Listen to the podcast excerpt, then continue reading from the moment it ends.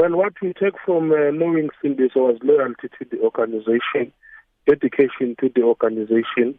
This is a person who, after had led at the highest levels in the organization, being an SG of the ANC league and being an NEC member of the ANC, when the ANC disciplined him, he did not leave the ANC. He went back to a branch in the in his region, contributed there was starting to also contribute to the movement. Even when we had our National Congress, he still came even after he had actually been suspended from the organization he remained true to the organization. In terms of what he was fighting for when he went back to the regions, I mean, it's something that uh, being picked up in the Moerane Commission, and unfortunately, we're reminded every day, and I think Sindiso's uh, death, um, I mean, a few weeks after the attack, reminds us that these problems uh, remain.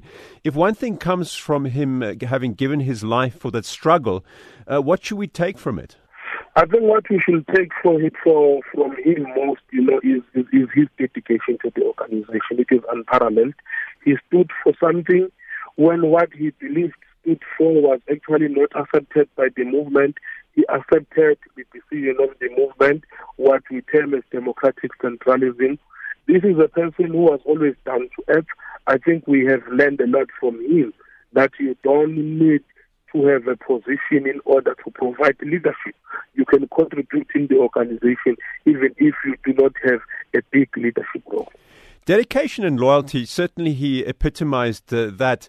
But uh, mm. some people have uh, perhaps pointed to internal struggles uh, within the, the, ANC at many levels as being a contributory factor to, you know, his death ultimately. Do you think uh, the party needs to reflect on itself and uh, perhaps start giving back the loyalty and dedication to people like Sindiso who actually stand firm behind the principles for which it stands? Well, firstly, what we must remember is that uh, teaches us something very important as well, which is that when you join the organization, you join it voluntarily. You do not join the organization because you want to be held in high regard. You do not join the organization because you want to have a big position in the organization. You do not join the organization because when you pass away, then people must say you were marginalized. No you joined it voluntarily because you were giving your all to the organization, and that is exactly what Sindiso Magaqa did.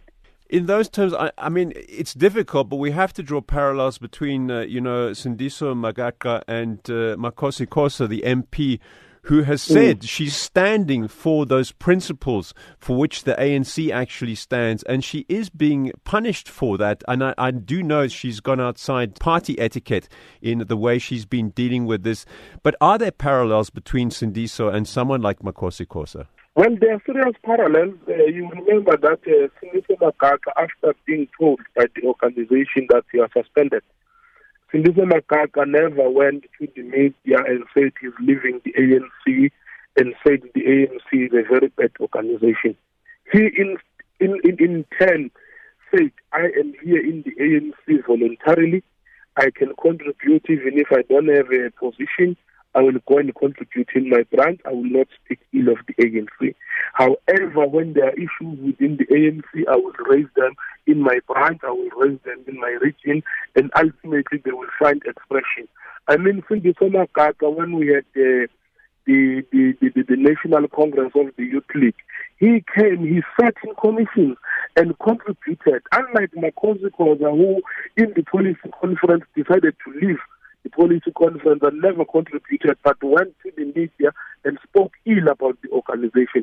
So those are the two parallels you can draw between a person who says, I have issues about the organization, but I will raise them within the organization, and the person who says, I have the issues about the organization, but I don't care even if I better the image of the organization and work with opposition forces, I must be seen as a voice of reason.